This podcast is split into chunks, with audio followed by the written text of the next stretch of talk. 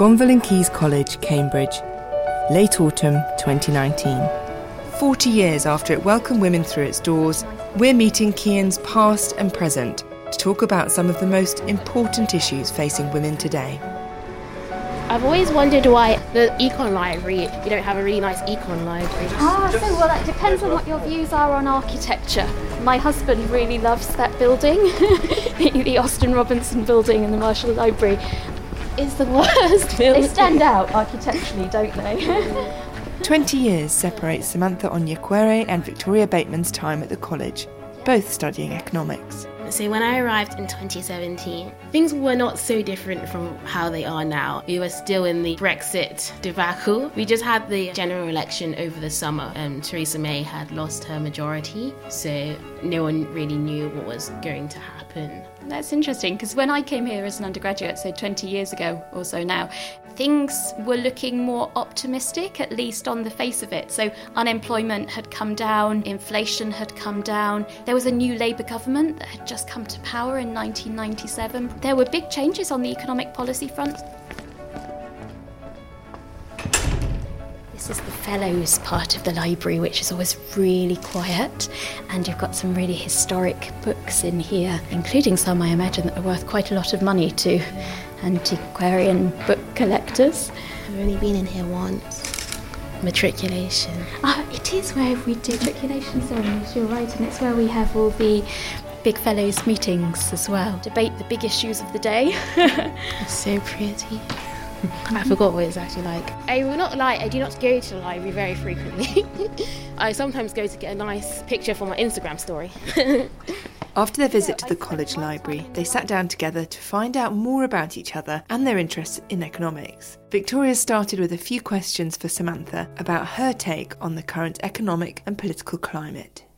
Are you feeling quite pessimistic in general? Do you think there is this pessimism that's gripping us in Britain and in the wider world? Well, definitely. As in, for instance, like you've spoken before about um, when you were a student, how things were there. Contrast to um, the economy that I've been brought up in. Like, the financial crisis is one of my earlier memories. Yeah. And since then, I guess you've just been growing up in like a very anemic economy. Yes. We don't really have any experience of the like really the good times in the economy. Yeah. I guess. So I hope one day I will. But yes, I think I think for people my age, like the economy has Let shaped their worldview mm. in some ways, and not positively. Mm, that's interesting, because because when I came here as an undergraduate, so twenty years ago or so now, things were looking more optimistic, at least on the face of it. So unemployment had come down from the highs that it was in the eighties and early nineties. Inflation had come down. There was a new Labour government that had just come to power in nineteen ninety-seven, promising new investment in public services. There were big changes on the economic policy front. So with regard to monetary policy, the Bank of England had just been made independent. And so the idea was that would insulate it from political pressure. In terms of fiscal policy, Gordon Brown brought his prudence and his fiscal rules, but that made some way for public investment. Um, so I think there was there was a degree of optimism for the future, and you're right that actually since then the optimism does seem to have turned to pessimism. We are in quite different economic times, but I think at the same time you can see some of the seeds of where we are right now back then. So whilst on the face of it in the late nineties things were improving, underneath that you still had the regional inequality. For example, you had an economy that was becoming increasingly based on consumer spending and the, the, the consumer debt that, that, that comes with that, that didn't provide stable foundations for the future. Most people have grown up in homes that their parents have owned, but don't think it's ever going to be likely that they're going to own their own home. Also with um, Brexit, I think most young people have like a more global worldview, have always been as part of the European Union. Like when I was born, we were in the European Union. So it's kind of like, for us, it's a very weird experience to like be forced into this more insular yeah. setting. And I think it goes against probably most values that most young people have.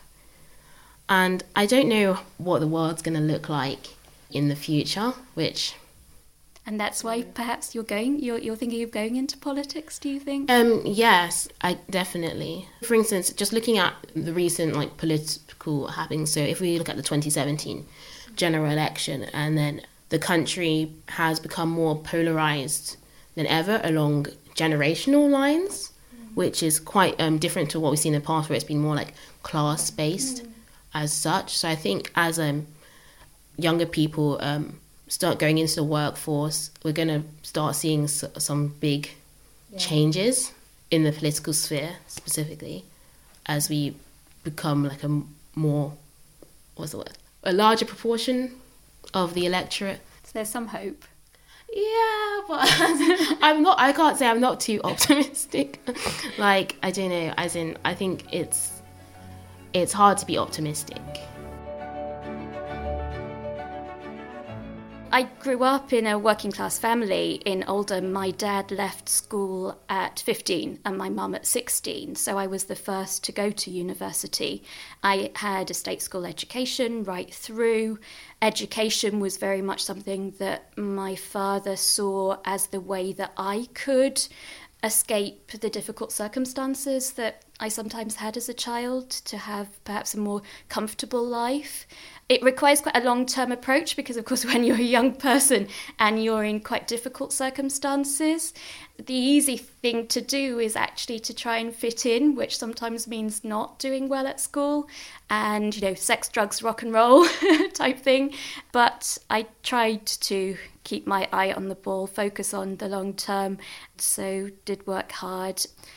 Got good G C S Es, and, and that was really a push then to stay on and do A-levels. There was a question as to whether my family could afford for me to stay on and do A-levels, so that was a bit of a shaky time, but actually we managed it, and I, and I did do A-levels and um, applied to Cambridge. And when I applied to Cambridge, it was one of those things that people kind of laughed at me for doing, you know, the kind of thing that, that seemed unachievable.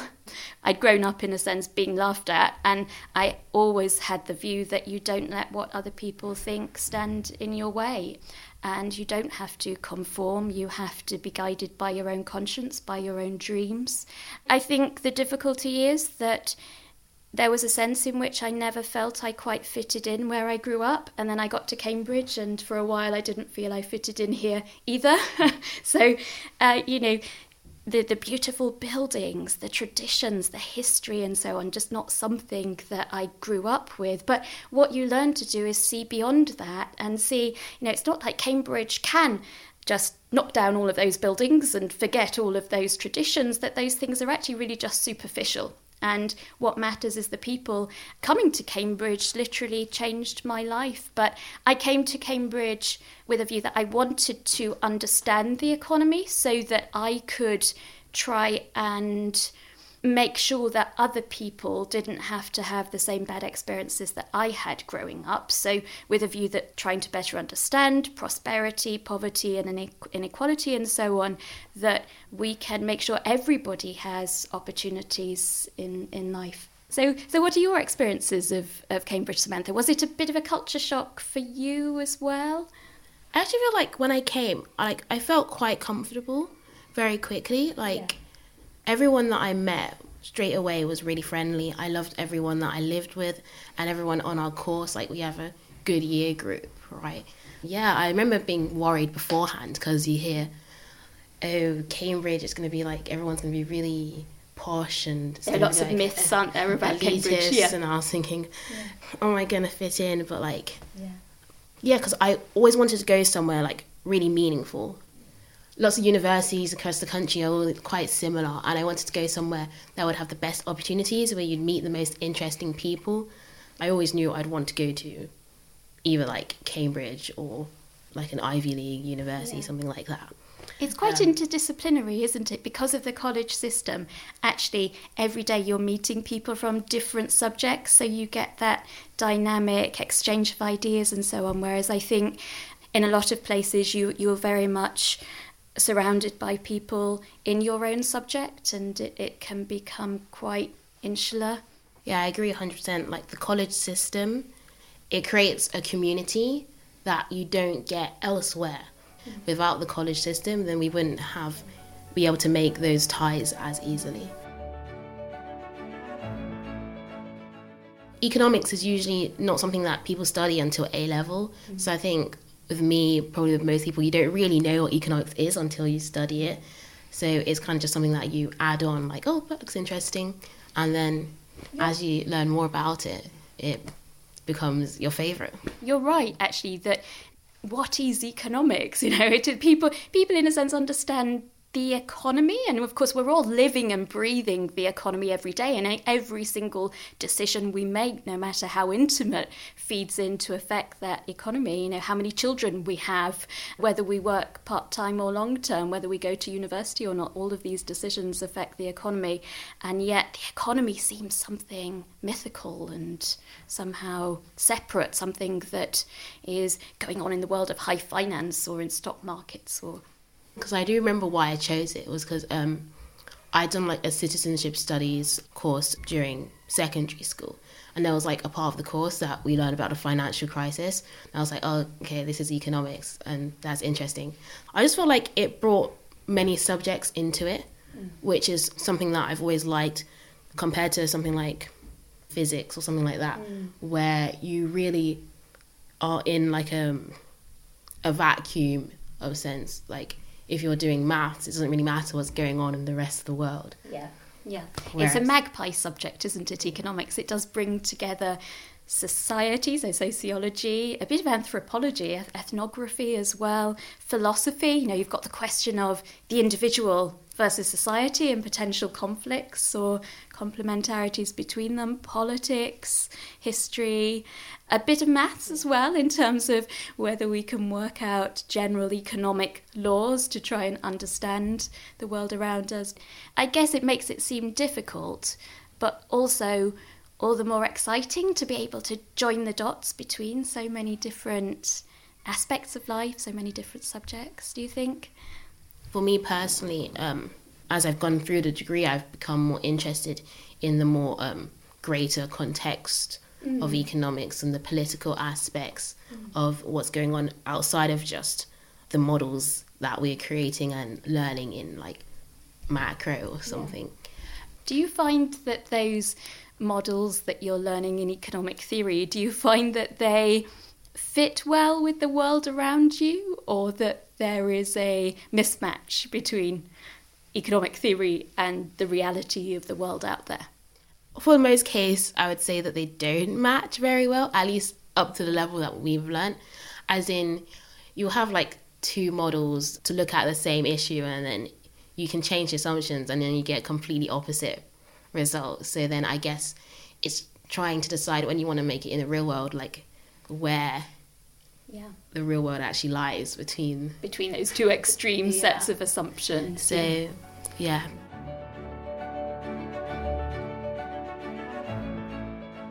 Obviously for me, it was you who I first met and who first taught me and was my director of studies throughout the degree, and who was the influence for you? I was taught by Ian McPherson, who was by then a very well-retired economic historian, but still teaching. And he had this amazingly historic room in the old court, straddling two of the beautiful courtyards with windows looking out in each direction. So he seemed to be kind of up on a pedestal looking over life in college. And he was a Scot. I came from the north, so there was, a, you know, a bit of um, similarity there. Before I came here, I spent my summer reading a lot of history of economic thought. And actually I thought when I came to Cambridge that an economics degree would involve reading Smith and Marx and Ricardo and so on. And actually, no, it doesn't. It involves reading textbooks with mathematical, sometimes quite dry, models of the economy. So actually I used my essays with Doctor McPherson, which involved thinking about the history of the economy. I used them as an opportunity to bring in some of that history of economic thought. And um, he would, in every supervision, whatever we were talking about, he would turn to me and he would say, so Victoria, what would Karl Marx think of this question? So I think he tried to develop my interests in some of those big economic questions that economists have been thinking about for, for centuries, but in a sense can can be lost. The funny thing is, when I went to Oxford to do economic history, my supervisor there said to me quite honestly, Victoria, you will never be taken seriously as an economic historian unless you do more economics. So after doing my master's in economic history, I then switched to the economics faculty in Oxford, where I did master's papers in economics. Before then, I did a PhD, a DPhil, in the economics faculty there on an economic history subject, the same subject I would do in a history department, but the feeling was because it was rubber-stamped economics that that somehow made me more valuable, which I think says a lot about how economists see themselves as the king of the social scientists, which I think is a very bad, a very unfortunate situation to be in, but it was the strategic game in a sense that I was asked to, to, to play. So when I was um, first here as an undergraduate, women were really few and far between. I don't know, in terms of your experiences, Samantha, today, twenty years on, do you feel, as a woman, do you feel that you stand out in economics, or do you feel that there's much greater gender equality in the subject than perhaps there was in my day? It's still, obviously, majority men by far, but um I don't feel like I stand out as a woman. There's a lot of us, um, especially in Keys, and it can vary a lot between colleges, yeah. Which I've never really known why, because there are some colleges that have like twelve economists a year and they're always all guys. I'm like, that's kind of um, odd. You see, that's how Director of Studies, we have fifty-fifty. uh, yeah. I always felt from the beginning, like, if that's a path that I want to go down as an academic in economics, and that's... Um, that would be um, an opportunity to, for me. Yeah. I remember someone we were even commenting because um, my further maths class was majority girls. Oh, which that's very unusual. Not in hear. Line with the national trend. So if we think about the wider world, who who has most inspired you? Who do you see as your mentor? My personal role model, I'd have to choose Christine Lagarde, because oh. there's like so many things that I want to do, and I part of my life has been like agonizing over what career can I choose, yeah. and she's just done everything, and there's nothing that she hasn't done that isn't impressive. She's... So tell us what she's done. She's she's quite an impressive woman, isn't yeah, she? Yeah, so she started off as a partner in a law firm, Baker McKenzie, and um, well, she didn't start off as a partner, but she became yes. a partner, and she became head of um, Baker McKenzie in um, Europe, mm-hmm. I think, and then. Um, She um, became a minister in the French government. Then she became the finance minister, so the Chancellor of the Exchequer equivalent. And um, then she became head of the I M F. And now she's the president of the E C B. And that mirrors a lot of the things that I want to do in my life. Well, not necessarily a law firm, but going yeah. into the corporate world, going into politics, yeah. and being an I G O. Yes. And then um, central bank. That's just like, people often think, oh... which way am I going to go? Am I going to sell my soul, or am yeah. I going to like yeah. go work for um, an I G O or development or, yeah. bank or something like that? And I just think like seeing her just makes you realise like you can, you can do both. You can do everything if you want. Um, what about you? So I, I, it's probably going to be really controversial what I'm going to say, but I was born in nineteen seventy-nine, the year Margaret Thatcher came to power. Now, Margaret Thatcher was a very divisive figure in the community where I grew up. In Oldham, deindustrialisation, some saw that as a product of Thatcher's policies. Other people um, saw Thatcher as...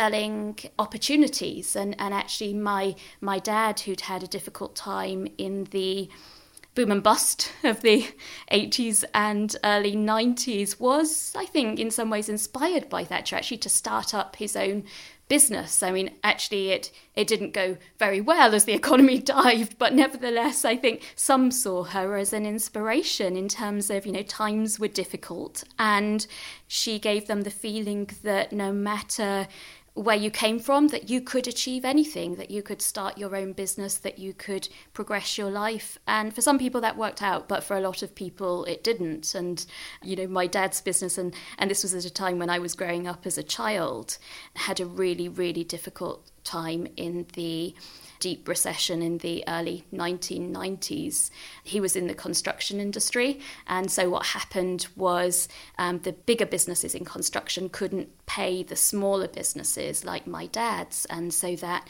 created a lot of debt.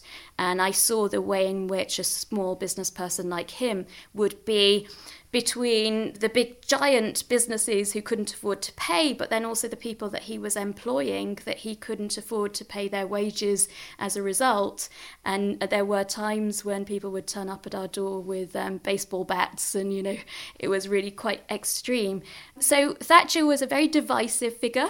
But at the same time, I do think growing up as a girl and her being in the, the most powerful position in this country, our first female prime minister, did make me feel that you can achieve anything. And interestingly, of course, she was from a working class background. Her parents were greengrocers, and she she went from there to study at Oxford. So I think there were some similarities in terms of our backgrounds as well. So whilst I, I don't necessarily agree with her politics or her policy through and through, it did make me feel that as a woman that you could aspire and achieve. So that's my controversial choice. But actually, once I got to Cambridge, I soon found out about this shadowy figure that hangs over the Cambridge economics faculty, a very, very big female figure, Joan Robinson.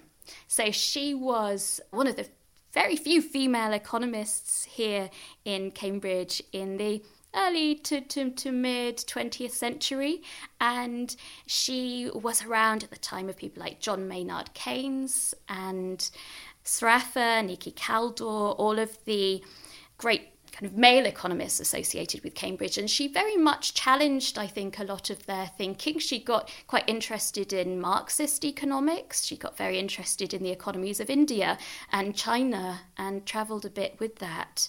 And she seemed a very strong and powerful figure. And so, in a sense, she became you know, my, my influence once I got to Cambridge. Some might say a more positive influence than, than Margaret Thatcher, I don't know.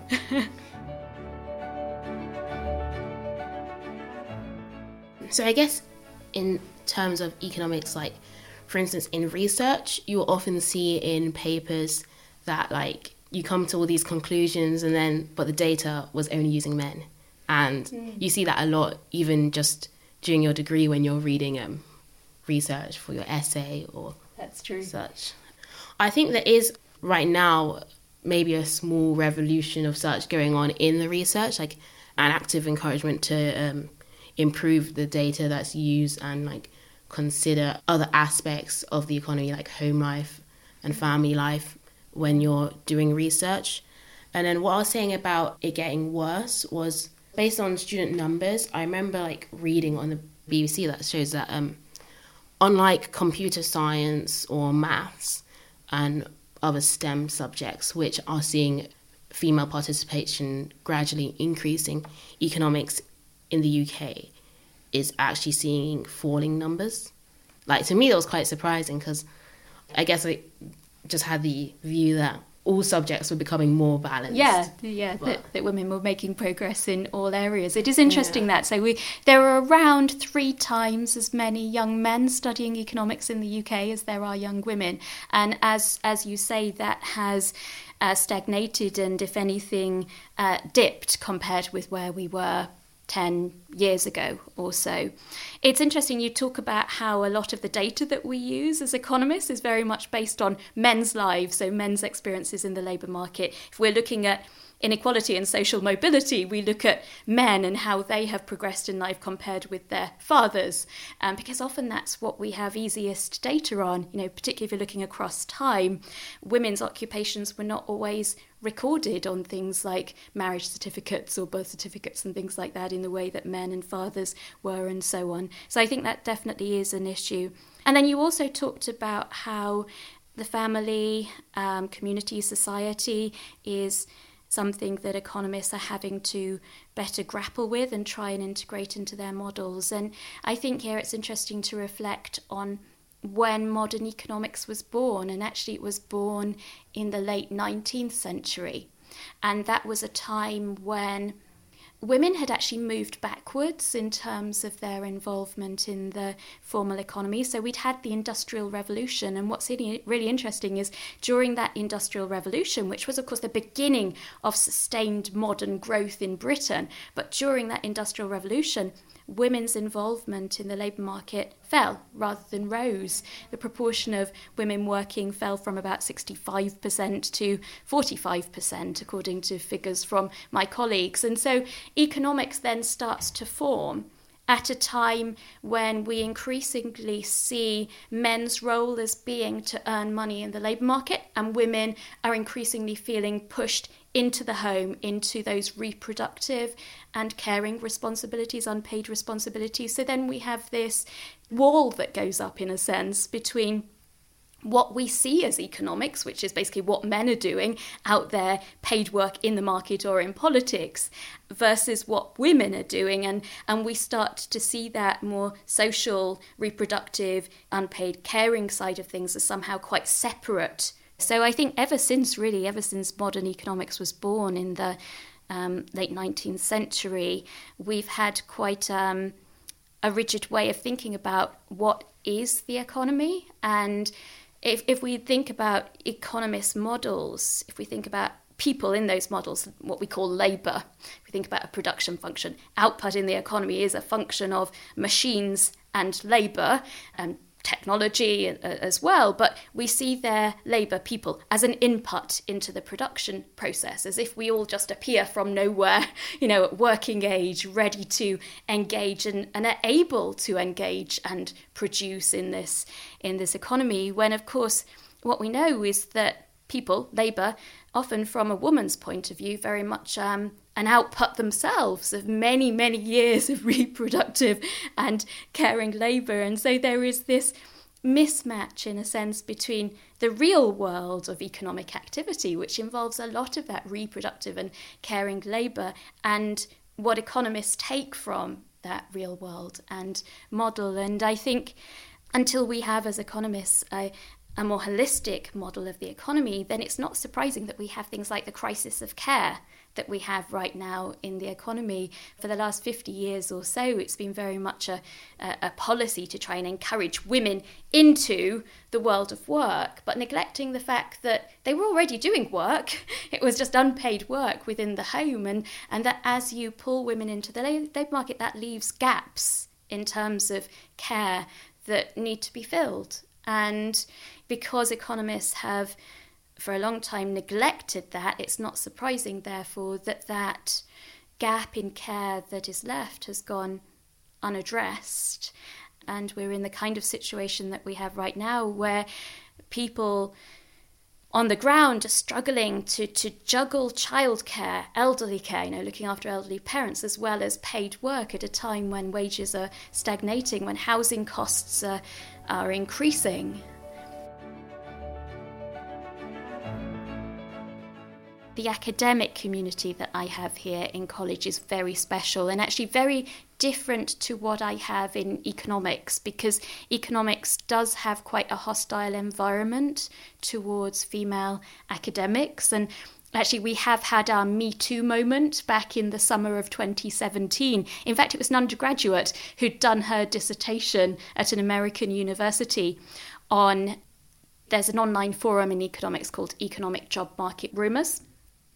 And what she did was to study the types of language used on that online forum in regard to female economists versus male economists. And so she found, by scraping that that forum, that when people in economics are talking about female economists, they'll use words like hot and attractive and breasts. When they're talking about male economists, they'll use words like intelligent and books. So there is this um, quite a- apparent um, problem in economics, and that really spurred a whole series of papers and revelations in economics. I mean, we have the horror that is in the U S recruitment of academic economists, it was very common to be interviewed in a hotel bedroom where you are sat on a bed with academics on chairs in front of you being interviewed for your for your post. And this happened at the American Economic Association annual meeting. This was part of the of the normal thing. And actually one of my former Cambridge students, she was at Saint John's, not a Kean. She she got a scholarship to go to do graduate studies in the U S, and now is an early career researcher in the U S, and she has led the fight to change that way in which interviews take place in the in the U S job market. Anna Stansbury, she's called a, a rising star in economics over in, in the U S. So there is this quite hostile environment, I think, quite toxic environment towards women in, in the economic sphere. But the great thing about being part of a college like Key's is you are not surrounded by other economists. You are surrounded by people in so many different subjects. So I have colleagues here that are doing geography or that are doing uh, research in science that hopes to resolve cancer.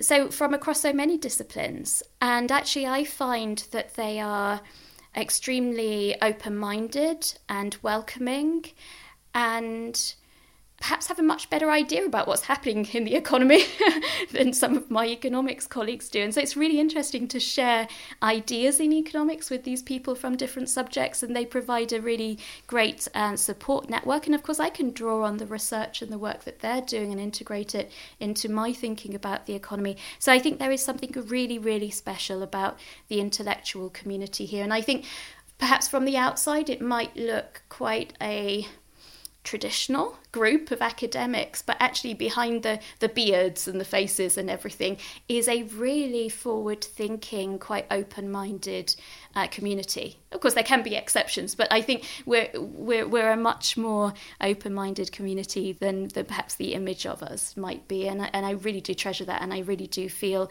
it's an honour actually to be to be a part of that. of that community. And I think that's what keeps me going actually through the difficulties that you can face as a woman in economics. I think that having that support network of the college really does, in a sense, give you the support and the confidence to to, to keep on going.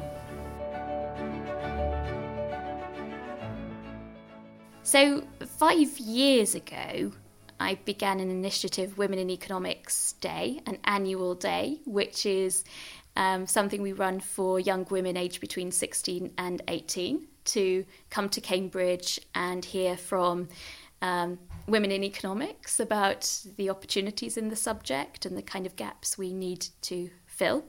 And I do think actually it's had a, it's had a positive effect in terms of boosting the number of female applicants that we've had and, and so on. So Samantha, you are one of our brilliant young women in economics, doing amazingly well in your exams, first class results across the board and so on. So do you see yourself as someone who could bring about change, as someone who can fly the flag for women in economics and make economics a, a subject that can deliver a better understanding of the world? Yes, um, I guess there's like two aspects to it. From the... Um I don't want to, I don't want to say the establishment, that's not what I mean, but like the established academics that we already have here, challenging them and making sure that they look at the wider context too. Yeah. But then there's also um, the incoming future students. Yes. And I try to get involved in that too by helping out at the Women in Economics Days. Two years on the run you've spoken at our Women in Economics Day. As in fast forward twenty years, I definitely want to have done something meaningful in terms of not necessarily be the Prime Minister or something, mm-hmm. but like, I guess what's important to me is not just going through through life. The standard and, channels of yeah. job and finance. Yeah, I want to make sure that I do um, try to leave my own footprint and make an impact. Whether that's through politics or economics, mm. I can't be sure, maybe both, I don't know. Yeah, and it's interesting, we haven't yet had a female Chancellor of the Exchequer, have no, we? Not. So there is a there is a gap to fill. Thank you to Samantha Onyekwere and Victoria Bateman. In the next episode of For the Love of Learning, we'll meet two Keynesians putting women centre stage, Key's Women in the Arts. Last year, the college held a garden party, part of their celebrations of forty years of women at Key's, and some of the women who attended shared their memories of their time at the college with us. For me, it was all about the academic side of it, so I wanted to study in the best place I possibly could, and then coming into such a beautiful space that felt so welcoming. Coming from a northern state school, I wasn't expecting it to be quite as inclusive as it is. I'm Francesca Hunt, I'm studying English at Gonville and Caius, and I'm the Women and Non-Binary Officer on the G C S U. Something I always think about the anniversary of Women at Caius is that it's fantastic to have had forty years, and certainly within the student body, it feels like we've always been here and there's no issue. Hopefully we'll carry on the success.